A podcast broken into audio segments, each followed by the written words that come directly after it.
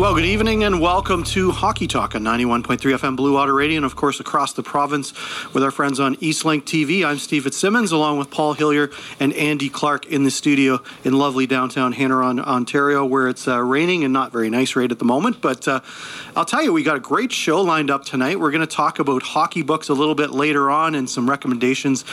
But first, we're going to start with a, a very prolific hockey author, and uh, that is Kevin Shea. He's written uh, a ton of books, and we're going to talk about a bunch of them. And he has a new book out right now, so we'll welcome him on. Good evening, Kevin. How are you? I'm doing well. How are you guys doing? We're great. Excellent. We're fantastic. Yeah, and for our, our longtime uh, listeners and uh, viewers, uh, you might remember uh, Kevin was on our show last year, but he was speaking to us from the Rogers Center because the Blue Jays were in a playoff game. Oh, game, yes. And it was it was quite entertaining to, to hear his running uh, account of some of the characters that were finding the the area he was hanging out in at the Rogers Center. So how are you keeping there, find- Kevin? Trying to find a little niche where I could speak without being uh, interrupted, and it was tough, but nevertheless, we got it done. Yeah, I'm doing fine. Thank you. How are you guys doing? Really good. We're great, and we're excited to talk about. Uh, I mean, you have a treasure trove of books that uh, people might want to pick up for Christmas gifts. It's that uh, season, and I know you have a new book out as well. But uh, why don't we start? Um, I mean, the, the interesting book that uh, when I look at this list of books, I mean, a lot a lot of people follow the Toronto Maple Leafs, and uh, one of your recent books was the Toronto Maple Leafs Hockey Club official centennial publication. Um, so, you know, celebrating their hundred years, and Andy's holding it up in the studio here.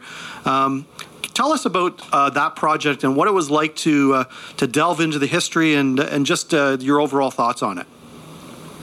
Wow. Well, one of the uh, the highlights of my personal life and my professional life was the publishing of that book.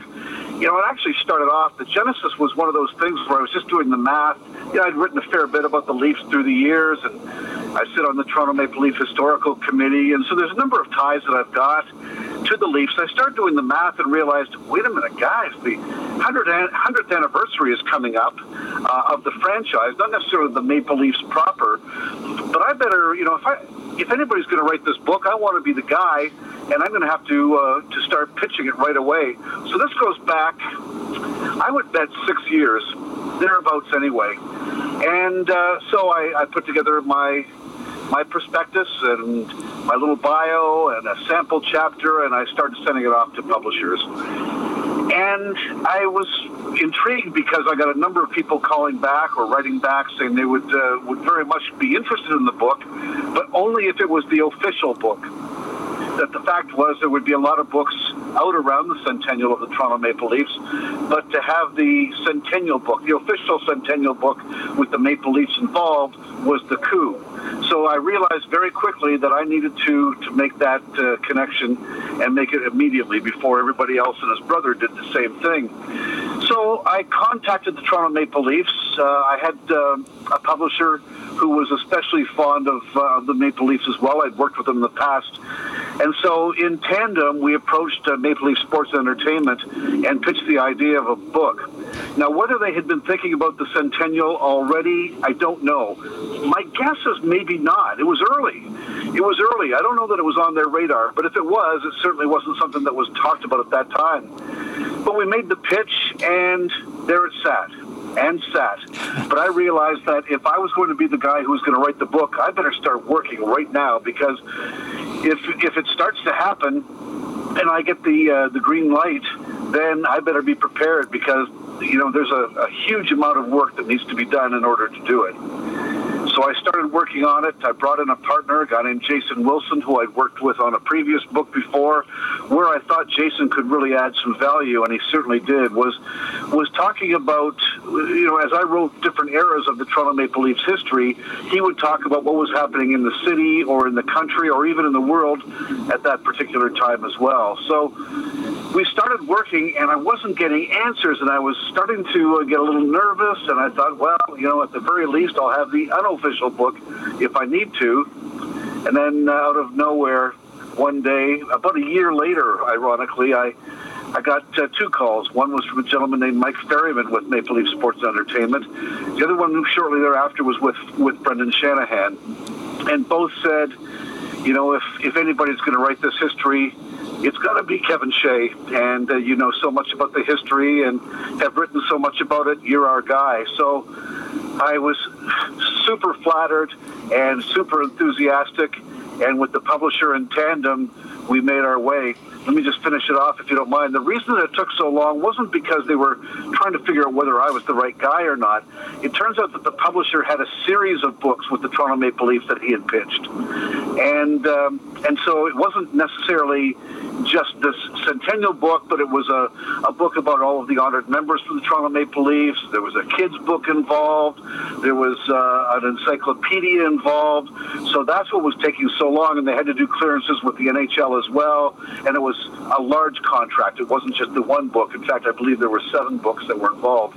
So that's the story. I, th- I thought I could keep it short, and here I've gone on and on. Your show's almost over now. the, uh, but but in fact, that was the story of the genesis of the uh, the centennial book for Maple, the Toronto Maple Leaf Hockey Club. So, so a similar project that you worked on around the, uh, around the same time, I believe, is you've done a, a 50 year history of the Pittsburgh Penguins. So how did how did that project come about? Well, so that's an interesting story too, and, and I promise I'll keep it shorter. uh, the, Toronto, the Toronto Maple Leaf book came out about a year ago this time, and uh, and so you know, different people pick it up, and we were getting a nice buzz. It entered on the the bestseller list here in Canada as well. And, uh, and and so the Hockey Hall of Fame got a call from the Pittsburgh Penguins Hockey Club saying, "Hey, we've seen this book, and we really like it we would love to do. It's our 50th anniversary, and we're behind the eight ball already because you know we have some uh, some smaller things involved, but we'd like to do a book too. Can we can we marry Shea and the Hockey Hall of Fame together? And that's exactly what happened. So so they, but the timeline was really really short. I had to to put together a book in two months' time. Wow was it two months, maybe three months? No, it was two months' time. I had to do it, and I was taking off for the World Junior Championships, World Junior Hockey Championships. Why they chose me to be the liaison with the Russian hockey club, I'll never know, but I was. so I was leaving for for uh, the World Juniors mid-December. So I had to do this book from mid-October uh, to mid-December and uh, with the Hockey Hall of Fame's, uh, you know, per, permission as well. But they were going to be involved. Some of the proceeds were going to go to the Hockey Hall of Fame as well, and so that's the way it went. So I just wrote my behind off, and you know, the Pittsburgh club wasn't nearly as close to me as the Toronto Maple Leaf Hockey Club, but fortunately, the the history is out there, and and I was able to work with uh, with their PR department and do a lot of research very quickly as well and so we put that book out. Now, the nice thing about it was that the, the book was for their season ticket holders and was going to be sold strictly in the Pittsburgh area as well. So, not that that was a good thing necessarily. I would love to have had it uh, much more widely distributed, but there were specific reasons for it, and it was going to be sold by the Hockey Hall of Fame as well. So, so it was uh, it was a quick book, but one that I'm very proud of as well. Uh, the same sort of size, uh, a coffee table type book, and you know, with the Stanley Cups and the ups and downs of that franchise is a pretty interesting read as well. So it came because of the Maple Leafs book. And now, obviously, you're definitely a, a big hockey fan, but what was your inspiration back in the beginning when you started writing books m- mostly about hockey to, to get into that kind of thing? And, and what made you the author you are today? Oh, God, there's always a story, isn't there? always. So, so I worked in the music industry for a number of years, number of years, and two of my best friends, still my best friends, and I get together. Oh, you know, at the time it was probably uh, monthly, but uh, but now we do it four times a year. We all have wives and families, and, and on we go. Anyway, it was a, a Christmas get together with my best pals, and this would have gone back to 1998, I think it was. Might have been 99. I'll have to figure out the math as I'm driving here. Um, so we get together for Christmas and we exchange gifts. And uh, so I, you know, I gave my gifts to my buddies uh, Steve Waxman and Kim Cook, and they said, "Well, we've got something for you, but we've collaborated on our gift for you, Kevin." And they pulled this great big box out. They're in a restaurant, this great big box, and they pulled it out and said, "Here you go, Merry Christmas." And well, I was thrilled, of course, just to get any gift and have these great friends. I open the box and it's wacky. It's got pens and paper and computer paper, and this kind of defines the time. But uh, but um, I was going to say sloppy disks. Oh my god, it wasn't quite like that. A floppy disks is what I'm trying to say, and and all kinds of things like that. And then a book that said "Writing for Dummies." yeah, exactly. But listen, Kevin, we've uh, we've heard your stories, your hockey stories, sitting around the table for so many years. You're writing a book this year, and I said, guys, I'm not an author. You know, I write I write bios for bands. I've written a few magazine articles. Blah blah blah. They said you're writing a book, and I thought about it. I thought, well, well, you know, they've given me the impetus. Why not? So I did exactly that. I uh, I started to write a sample chapter and I'm, I'm, am I losing you here? No. No, you're good. Wrote a sample chapter and a prospectus as well, and and I sent it off to all the publishers that I could find at the time, and I got rejection after rejection after rejection, and finally one guy contacted me. Funny enough, the same guy who took the Toronto Maple Leaf Centennial book, and he said, "Look, we we love your passion, we love your writing, but we don't want the book that you're proposing. We've got a book for you that we think would be great." They had already contracted a book for a guy named Tom Smythe, who was the grandson of Conn Smythe, who was the owner of the Maple Leafs for a number of years, and also the son of Stafford Smythe, who owned the Leafs with Harold Ballard in the 1970s. Well, we had a, a lunch, and Tom gave me the double thumbs up, saying, "Yep, he's our guy." And they said, "Can you write a book in a month?" And I said, "Yeah, of course." no idea no idea that you couldn't write a book in a month. I was also working for a record company full time at the time. So I worked, as soon as I got home from work every night, I worked until I couldn't keep my eyes open anymore. And sometimes that'd be 11 o'clock and sometimes it'd be 4 in the morning. I wrote the story about the Smythe family and the Toronto Maple Leafs and submitted it. Here's the even wackier part was it gets published in October of uh, 2000 and my first book, and I'm so proud. And, I, and they sent me a couriered copy, and I, I just can't believe how how amazing it is to have my name on the front cover of a book with the Smythe name. And I was also able to get Wayne Gretzky to write the foreword. So there's the Smythe name, Gretzky name, and Shea. Which one doesn't belong? But anyway, um, and I'm reading it and I'm crying, but they aren't tears of joy. I am finding typo after typo. Uh-oh. I'm so anal, so anal. I knew that I had not, in fact, done them myself. I went back to the original submissions and, and realized that no, I was right. But I'm going through and find out that you know Tom Smythe's best, best friend is a guy named Doug, but in the book it's Dog, D-O-G Oh, gee. and the J.P. Bickle Award for the most valuable person involved with the franchise.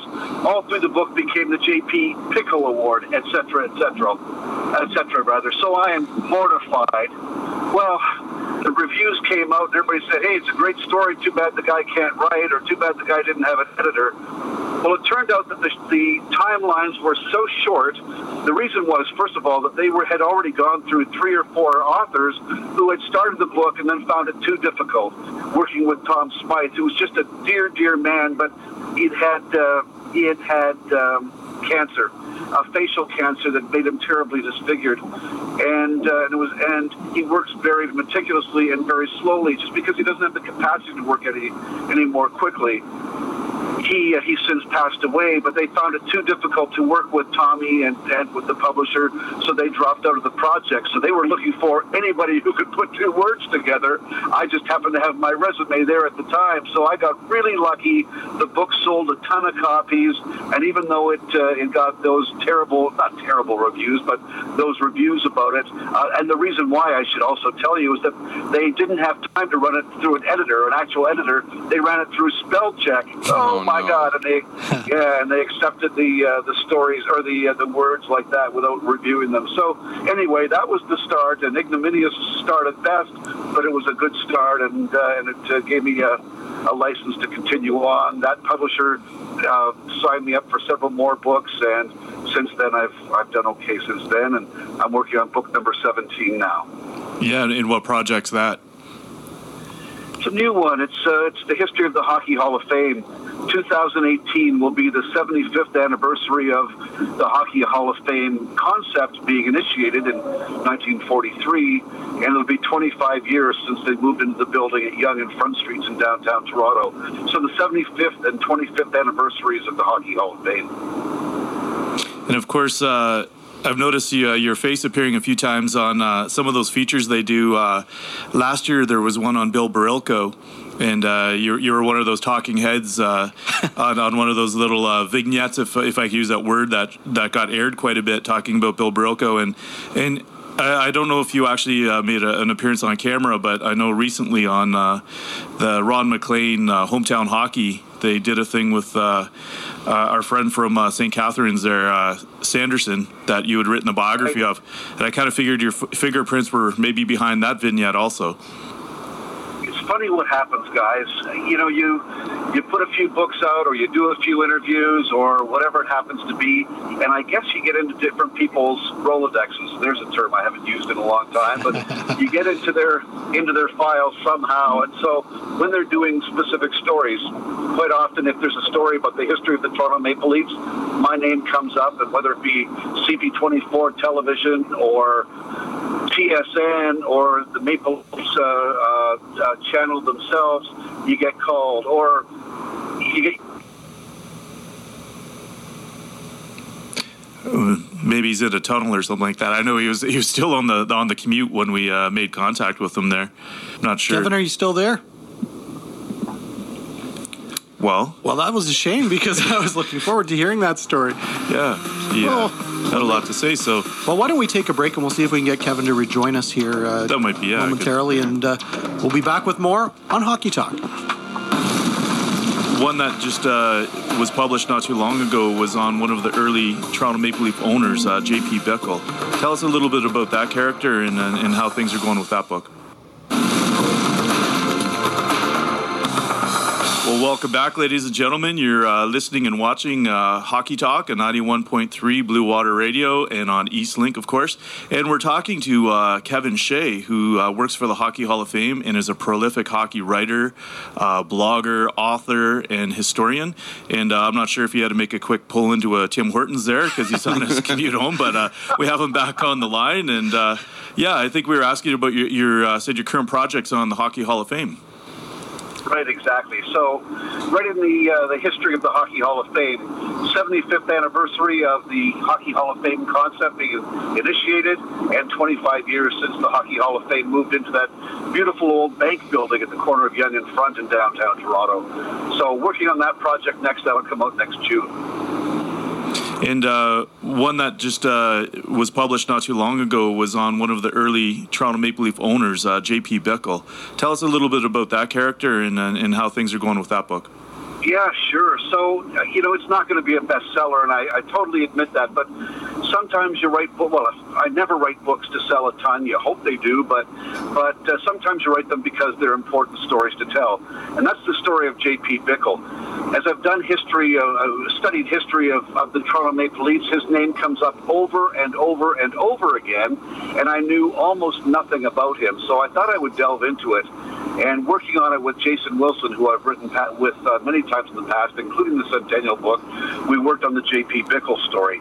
So he's an interesting character. He is certainly not a hockey player, but when we talk about the hundred-year history of the hockey of the Toronto Maple Leafs, we're kind of telling a little white lie. To be candid, the Toronto Maple Leafs started in 1927. So in fact, the Maple Leafs franchise is 90 years old, but hockey, uh, NHL hockey in Toronto, has been around since 1917. And the person who's been the consistency through the entire hundred years is J.P. Bickle. He owned, uh, he had a piece of the ownership in the Toronto Arena Hockey Club, which started in 1917. He purchased part of the Toronto St. Patrick's Hockey Club, which started in 1919. So that carried on the Arena Hockey Club to the Toronto St. Patrick's. And then when when Conn Smythe was looking to purchase the team and keep it in Toronto, they were going to move to Philadelphia. He had to convince J.P. Bickle to keep his investment in the team and uh, and move it forward into this new team that he was going to purchase. And Bickle did just that. but he also, you know, you have to think about the uh, the era too. It was the depths of the depression, and Bickle knew all of the wealthy men in Toronto and in Canada. He owned a gold mine in Timmins, Ontario at the time. He was also a stockbroker. He was well invested in a ton of great businesses at the time. Um, famous players, movie theaters. I could go on and on with a ton of great, uh, great stories about this man. But he was always under the radar. He had investments in all of them. He just he just liked to invest in, in Canadian business and specifically in sports franchises. So he uh, he was the person who linked it all together. He tapped his best friends to invest in this new not new hockey venture, but in keeping their money in the franchise that became the Toronto Maple Leafs. So J.P. Bickle was really important. I wrote a book about a guy named Bill Barilko uh, several years ago. Bill Barilko was a Toronto Maple Leafs hockey player, died in a plane crash in 1951. The only reason that I bring him up is is Conn Smythe thought the world of, of Bill Barilko was his favorite hockey player at the time. But a week, just a week away from Barilko's death, was the death of J.P. Bickle as well. So Conn Smythe was morose beyond belief. Two of his treasured friends, and I'll say that about, about Barilko, but uh, but two of the people that he valued the most in life died within a week of each other. So there's all kinds of things to talk about J.P. Bickle. It's not just a hockey story, though. It's a story about about investment in Canada. About uh, he was heavily involved involved in the Second World War. Um, he was involved with the Avro Aero uh, aeroplane manufacturing. I mentioned uh, uh, the famous players already. Art Gallery of Ontario, Sick Kids Hospital. So some of the the landmark franchises in Toronto specifically, although many of them have, have Canadian applications too, have the of J.P. Bickle on them too. So that's why I wrote the book. It wasn't that it was going to sell a ton of copies because not many people would know the name, but if they delved into Canadian history, they certainly would find it. And that's the book that's out right now. Sounds like a great book to put under the Christmas tree for those listeners and uh, viewers uh, tuning in right now. That uh, that that would be an interesting one to read for sure. I want to go back, Kevin. Yeah, I just want to go back uh, to a book that you wrote uh, a while ago on Larry Robinson, the great defender. I know in talking to uh, Peter DeBoer, the coach of the San Jose Sharks, of course, um, he worked with Larry with San Jose, and Larry was, uh, you know, helping on the defense corps. And just a quiet, really well respected hockey mind that, uh, you know, Peter had so many great things to say about uh, just what it was like to, to work with him. I just wonder what your experience in, in doing that book about Larry Robinson was like. Absolutely loved it. Absolutely loved it. So I was I was a fan, but I wasn't. He wasn't like he was my favorite player or anything like that. But I was introduced by some mutual friends, and we had uh, I can't remember if it was a breakfast or lunch. It doesn't even matter. But sat down and met him. Actually, you know, I flew up to California. That's what it was, and and met him out uh, out there at his home in Los Angeles, just outside of Los Angeles, and sat down and just realized what a salt of the earth, wonderful, wonderful man he was. I knew about his hockey exploits I didn't know much more about the man at that time, but I realized very quickly that it was a man that I really respected and uh, and wanted to tell his story as well.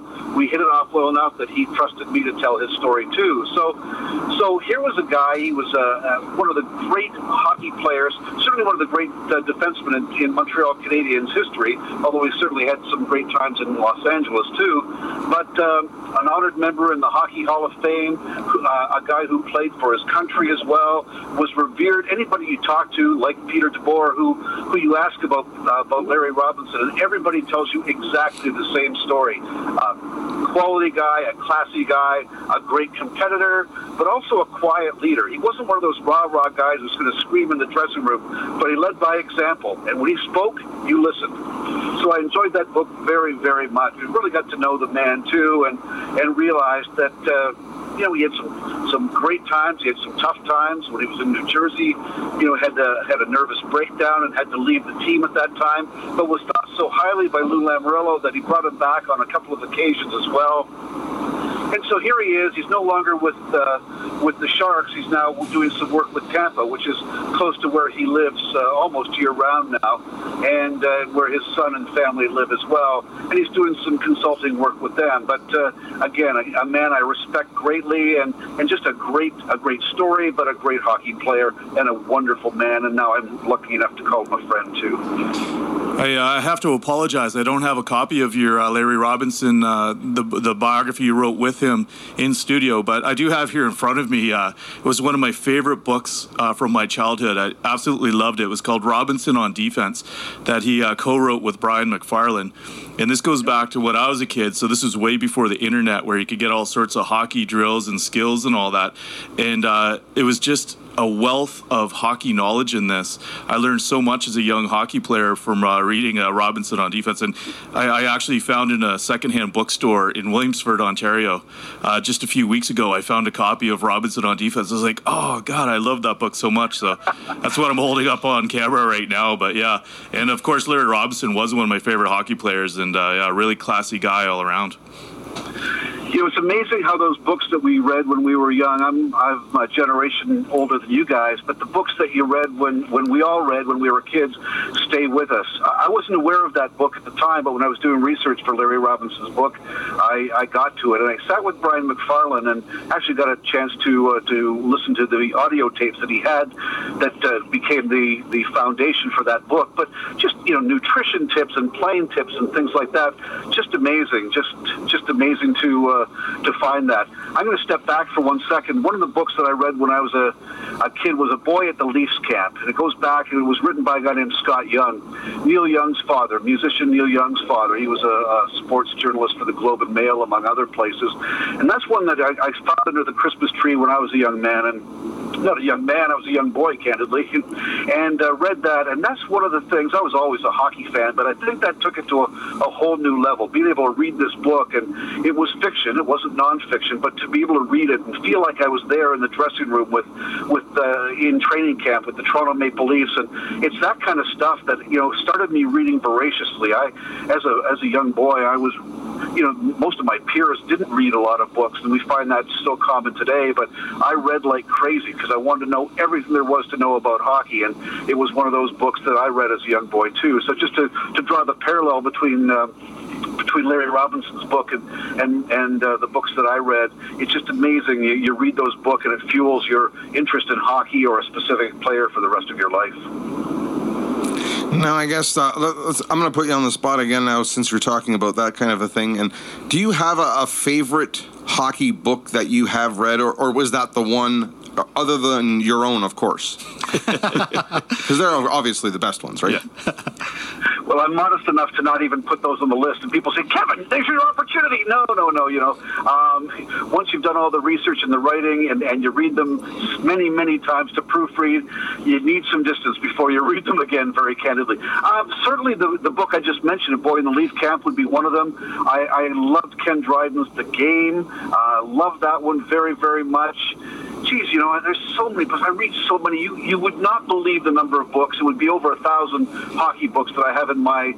I have two offices now. One strictly as a as with shelves of books, and the other one where I write, but also uh, the books that I'm using at the current time. So it's crazy the number of books that I have, and to think about the favorites boy, oh boy, you are putting me on the spot. But I, as a young boy, I loved Eddie Shack. He was my favorite hockey player, and uh, there was a book written uh, a few years about him. I didn't love the book necessarily, but it, but it's one that I really looked forward to uh, to reading is uh, very quickly again, just because it was was about my favorite player just trying to think. Boy, oh boy, you have put me on the spot, and I don't have an answer for you, but I could name many of them. And, and tomorrow I would be giving you 10 other titles, and the day after that I'd give you 10 different ones because it changes so much. But yeah, there's there's such a wealth of hockey books out there.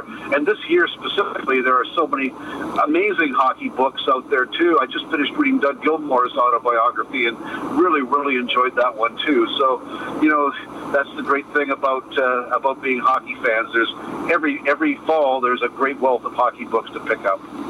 And then, of course, then which which of your books that you have already written do you feel that you have done the best job at? Which one gives you the most pride that you go, you can look at it and go, you know, I did this? Well, there are two that I'll mention. One is the Centennial book we talked about a little bit earlier, the Toronto Maple Leaf Hockey Club official Centennial publication. I really, because I had lots of time to work on it, I was really able to to write at the I don't know if there is such a thing as the zenith of somebody's writing, but it's it's among the best writing that I was able to come up with. I was able to really tell the story in the way that I really, really, really wanted to. Sometimes when you've got a year or less or a month, um, you, you're able to tell the story and you do the best of your ability. But to be able to go back and polish and repolish and polish again really gives you that opportunity. So I'm immensely proud of that book. Uh, the chance for me to, to write such a, a landmark book is amazing. But uh, veering off a tiny bit, it's, it's Barilko without a trace. There was a story that I'm, I'm amazingly proud of in a book that I just hold very close to my heart. So I mentioned earlier that I was uh, in the in the music industry for a number of years, I worked for a number of companies. But one that I worked for was Universal Music, and uh, and one of the bands that was on the label at the time was the Tragically Hip. I'd actually worked with them when they were signed to RCA Records or BMG, I guess it was. Even before that, worked with them briefly there. Uh, they were very briefly on that label, and they signed to uh, MCA Universal. So I worked with them for uh, the Road Apples album and the beginning of, I guess, the tail end of Up to Here, all of the Road Apples album, and the beginning of Fully Completely, and got to know the guys quite well, and and uh, go to a number of their concerts, sit with them over dinner. Never talked about music. We always, always talked about hockey, especially with Gord Downie. So, so when I worked at the hockey, well, I mean, I still work at the Hockey Hall of Fame, but when I was there, there was a lady named Ann Klisenich who was working there. She was a volunteer, and uh, and lovely, lovely lady. And she and her husband and son would quite often come. They, the, the boys, the men didn't necessarily come every week, but Anne always did. She's Bill Barilko's sister. So I was starting to realize that wait a minute, there's a there's a common thread here. And uh, we were sitting there one day, and I and I just noted how often the the picture of Bill Barilko scoring the Stanley Cup winning goal in 1951 was requested. It was shot by the Brothers, who uh, who were major uh, photographers back during that era. And so I asked a gentleman named Tyler Wolosewicz, who who was in charge of of these requests. I said, you know, what are the most requested photos for the Hall of Fame ever? And he mentioned the Bobby Orr shot when he won the Stanley Cup uh, winning goal in 1970 in overtime, and he mentioned the Barilko goal overtime in 1951. And I connected the dots, and I thought, wait a minute, I got to tell the Bill Barilko story. Who else is going to write it? I mean, I've got the connection to Bill's sister um, because the Tragically Hip have a song called 50 Mission Cap, mm-hmm. which is all about the Barilko story and brought him to the to an audience that would never have known Bill Barilko. And because I worked at the Hockey Hall of Fame, I thought I'm the guy to do it. And so I was able to uh, to spend a lot of time this is going to sound wacky, but I was blessed that the uh, the NHL was on strike at the time. So I I go to every Leaf game, or at least every game I can anyway. I'm a season ticket holder, so that took uh, took those games out. So I had a couple extra days per week to write it. Uh, uh, and so I really had the time to to delve into it. I was able to really write it the way that I wanted to write it. Talk to a lot of his friends, talk to a lot of people who saw him play or saw that last game. Talk to the tragically hip, and so I'm very proud of that book as well. So Barilko Without a Trace and the Toronto Maple Leafs Centennial publication as well. As a side note, there, uh, when you're talking about sitting around with the tragically hip talking about hockey, uh, if I have my facts uh, correct, there, uh, I believe Harry Sinden is uh, was Gord Downie's uh, godfather. I, I came across absolutely that. Absolutely right. Yeah. So I know in one of their videos he, he's sporting the Boston Bruins uh, jersey, and that would be part of the connection. There is, uh, yeah, Harry Sinden. Um, so Sinden was was uh, in Kingston. He um, he was a playing coach of the Kingston Frontenacs of the Eastern Provincial Hockey League, which was a, an affiliate of the Boston Bruins at the time. The league is long gone, and uh, the Frontenacs that that configuration is long gone too. But he was living, living in Kingston and also selling real estate at the time. You had to have a, another job because hockey didn't pay enough. And he got to know the Downie family, um, Edgar Downie, which is Gord Downie's father. Got to be good friends with the family. So when Gord was born, uh, Harry Sinden was made godfather, and that love of the Boston Bruins and certainly of Harry Sinden carried through their life. Mike Mike Downie, Gord's brother, and uh, and Gord loved the Boston Bruins their entire life and talked about them every single day, they whether by phone or in person or whatever. So there was a, a great love of hockey and of the Boston Bruins between the Downie boys. Kevin, uh, unfortunately, we're just flat out of time, but uh, uh, an incredibly enjoyable chat to talk with you about uh, a lot of great stories that you have about uh, writing your books and, and, some of the characters you came along and uh, talking with. And good luck with the J.P. Bickle book. I'm going to buy that book, and I'm looking forward to it. Well, I appreciate it. First off, I have to apologize. Uh, you've asked me two questions, and I've talked for what? it made, made our job those easy. Are, those are the easy guys. well, always love to talk hockey and love talking with you guys. You're knowledgeable guys, and really appreciate the opportunity. Have a great holiday, guys, and I hope somewhere down the road we'll get the chance to talk again. We look Sounds forward fantastic. to it. Thanks, Thanks so much. There you go, Kevin. Night, guys. Appreciate it, Kevin. Thank you, Kevin Shea, the prolific hockey author, and I mean you know he's got some phenomenal stories. He's he's been with the who's who of hockey and in, in doing a lot of these books, and uh, you know you have to. Uh, you know, just give your props to uh, some of the amazing stories that he's been able to tell. And as he said, I mean, who else was going to tell the Bill Barilko story? And uh, you know, it's become a, a, part of hockey lore, I would say. Um, yeah, absolutely. And so it's nice that he was able to document it on behalf of hockey fans everywhere. And, uh, and I'm just going to throw in on yeah. top of that for our, for our audience there. Uh, he he has a website. If you Google Kevin Shea, it'll come up. And not only does it you know have details about all his books, but he also has a blog on there. Mm-hmm. Uh, he's written a lot of things for the Toronto Star, especially last year in the Centennial season. In particular, uh, one story that's on there uh, that I've read recently was uh, it's called Jack's Box, and it's actually a real real story of one of his experiences where he found out one of his relatives posthumously found out was a, a member of the the Toronto Maple Leafs. And, way. Yeah, and it's uh, quite an incredible uh, story because he formed this, you know, this relative he didn't know he had. He ended up forming a fantastic friendship, and uh, there's quite an amazing end to this story. So yeah, if you get a chance to check out the blog and Jack's Box, it's a cool story. So the website is kevinsheahockey.com for those that would like to go there. We'll take another break. We'll be back with chatting about uh, some of the great hockey books uh, when we come back on the other side.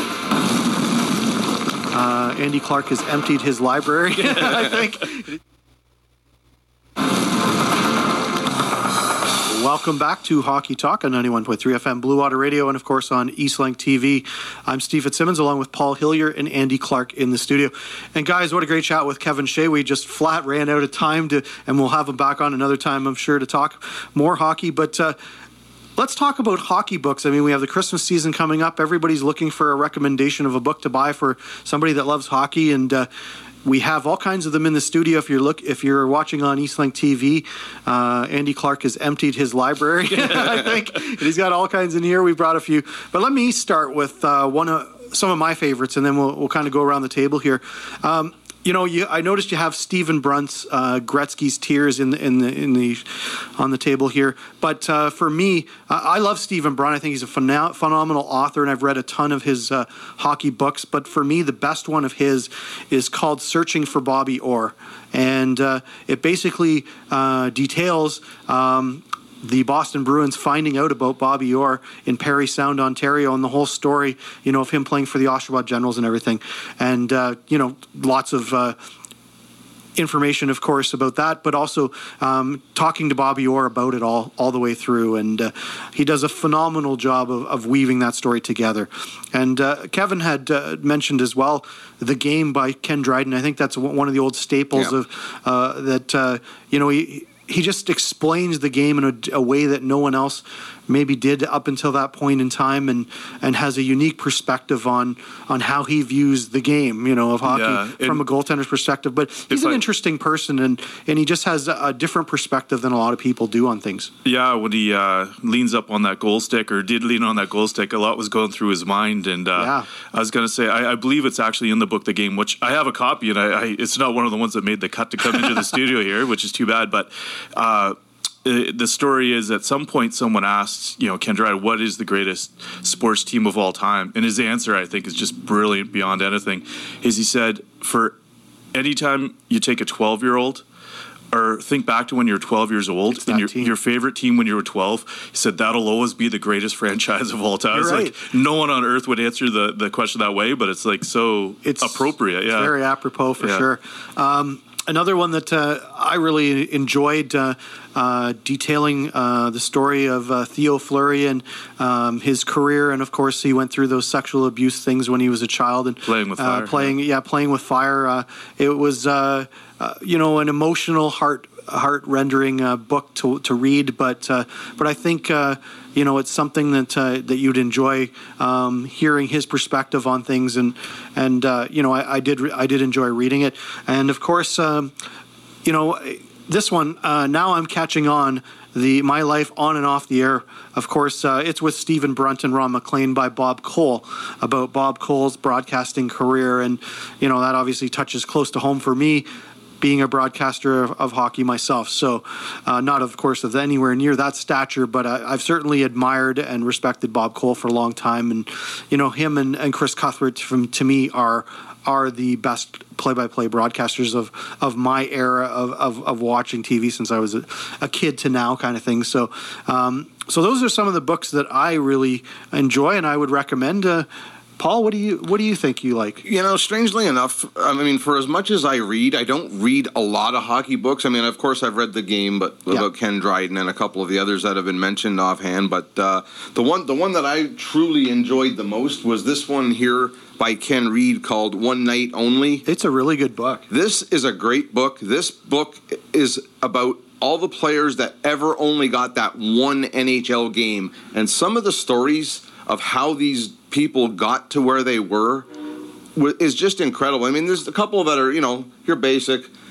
Got called up for Got one called game. up one game, went but there's back, some other deal, very you know. very interesting things. And there are some names in this book that any anyone who listens to or watches hockey will know these names because and you'll look read these articles and go, "Wow, I didn't realize he ever played," or "I didn't know he only had one NHL game." And I found I could hardly put this book down It was I a was great reading book. it. It was. It was really good. I read that book when I was in the Dominican on holidays and, and laying on the beach. It was phenomenal. Uh, of course, you know when talking about uh, one NHL game, there, there's a story. There's a couple of stories in that book, but two that stick out for me. Of course, Don Cherry is one of the people that only played one NHL game, and that's that's well known, and I think a lot of people are familiar with that.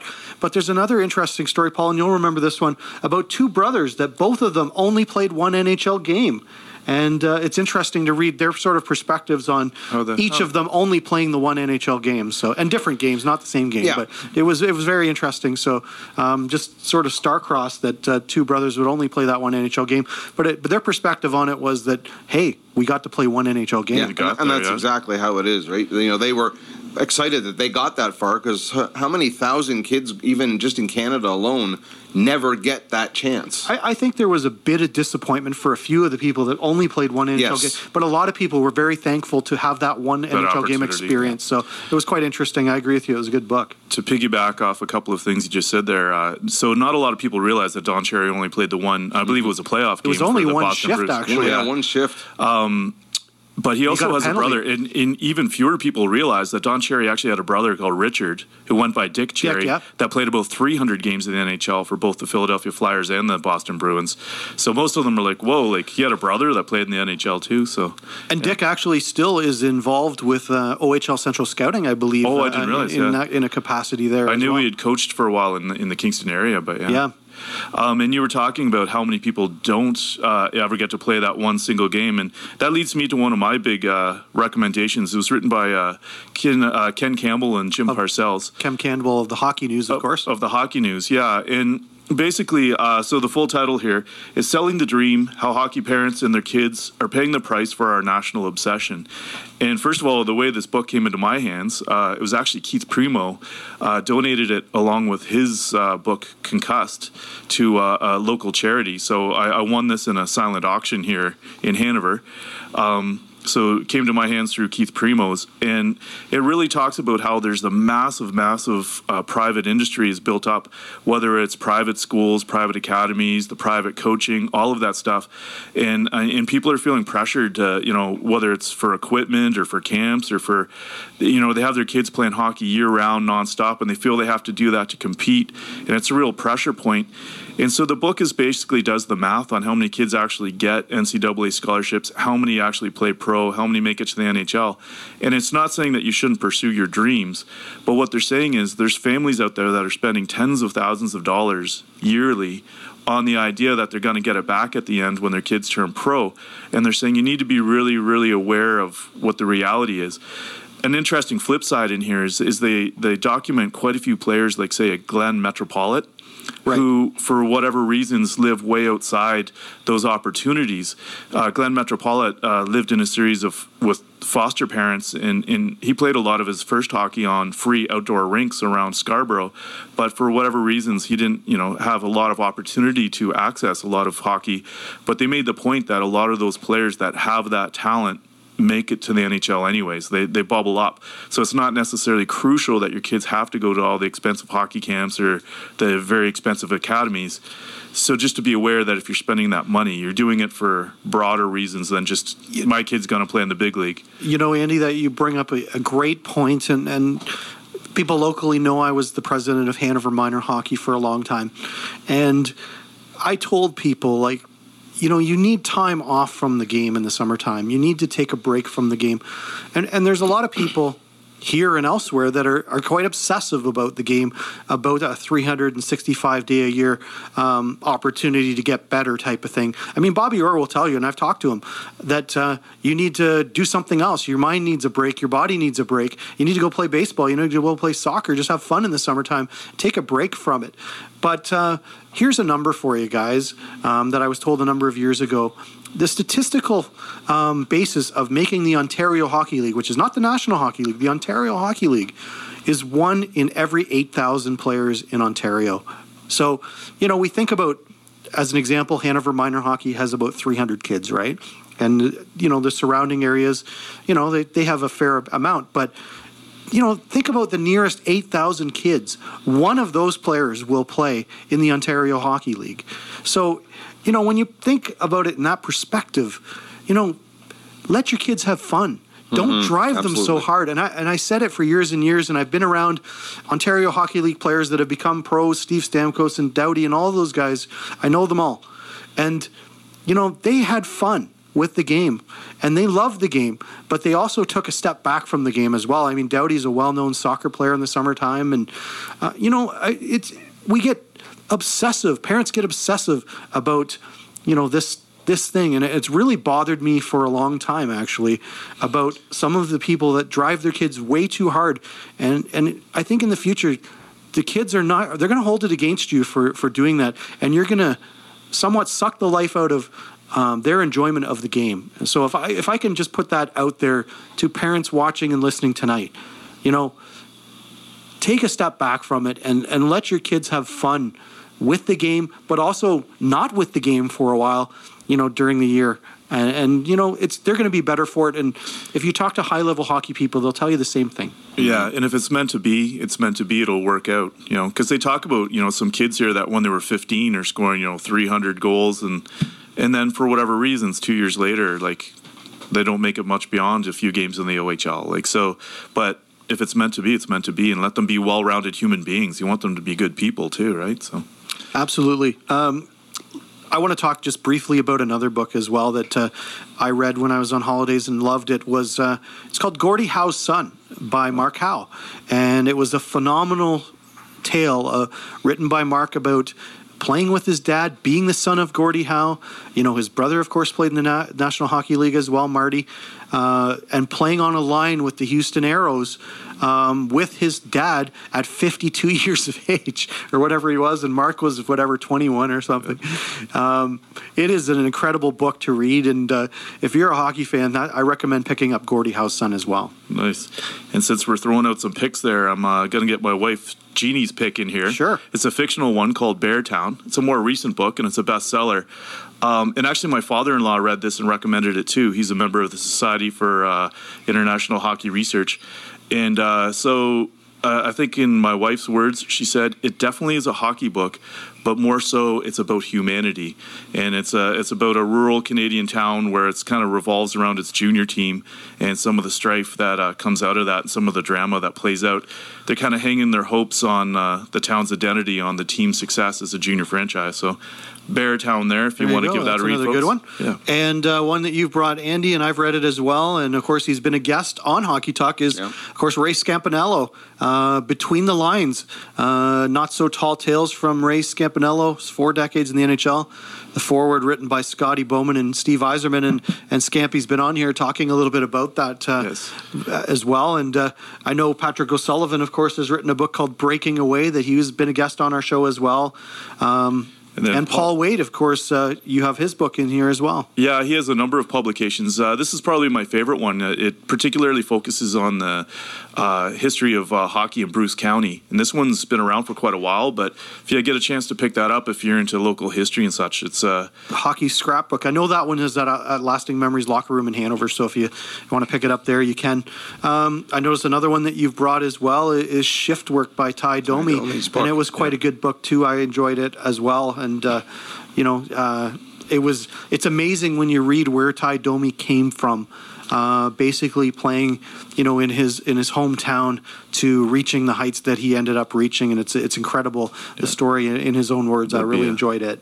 And uh, for variety out there too, uh, here's a favorite of uh, my boys. They're six and eight, but it's uh, actually the lyrics of Stompin' Tom Connors uh, "The Good Old Hockey Game." Oh, cool. And it's set to uh, you know some great pictures there. And here's another cool one, uh, a little more recent acquisition, but it's it's a fictional story of a little kid in Boston who's a Bobby Orr fan and Number Bra- four, hobby Bobby Orr. Cool. yeah, and uh, Bobby comes to visit him in the hospital, and it all plays out where he eventually he's there to see the the iconic uh, overtime winning goal there uh, versus the St. Louis Blues and all that stuff. So it's kind of a cool story if you're looking for something to put under the Christmas tree for kids. I normally have the Rogers insignia, of course, being uh, uh, working for Rogers TV with my hockey stuff. But uh, and we're on Eastlink TV right now. But let me throw another network into the mix as well. Uh, James Duthie of TSN wrote a very good hockey book called "The uh, Good." I have it here. The guy on the left, and uh, I really quite enjoyed uh, a lot of stories that James James has a bunch of different stories about different people, um, kind of in each chapter type of thing. And uh, it was a very very good hockey book. And uh, I mean, he's an excellent broadcaster as well, and it comes through in the book. Uh, a phenomenal read. Yeah, it was. I, I can agree with you on that one. This this was a really interesting book too, and and it, he he tells a story from his own perspective sometimes, and it's really neat just the way he tells the stories about certain people. Absolutely. Well, guys, uh, we're just f- flat out of time here, but uh, we have a great guest next week. Trevor Prior, the host of the Guelph Storm broadcast on Roger TV, Rogers TV, will be along, and he's also uh, a former pro player himself. Uh, he played at Miami, Miami of Ohio University in the U.S. on a scholarship.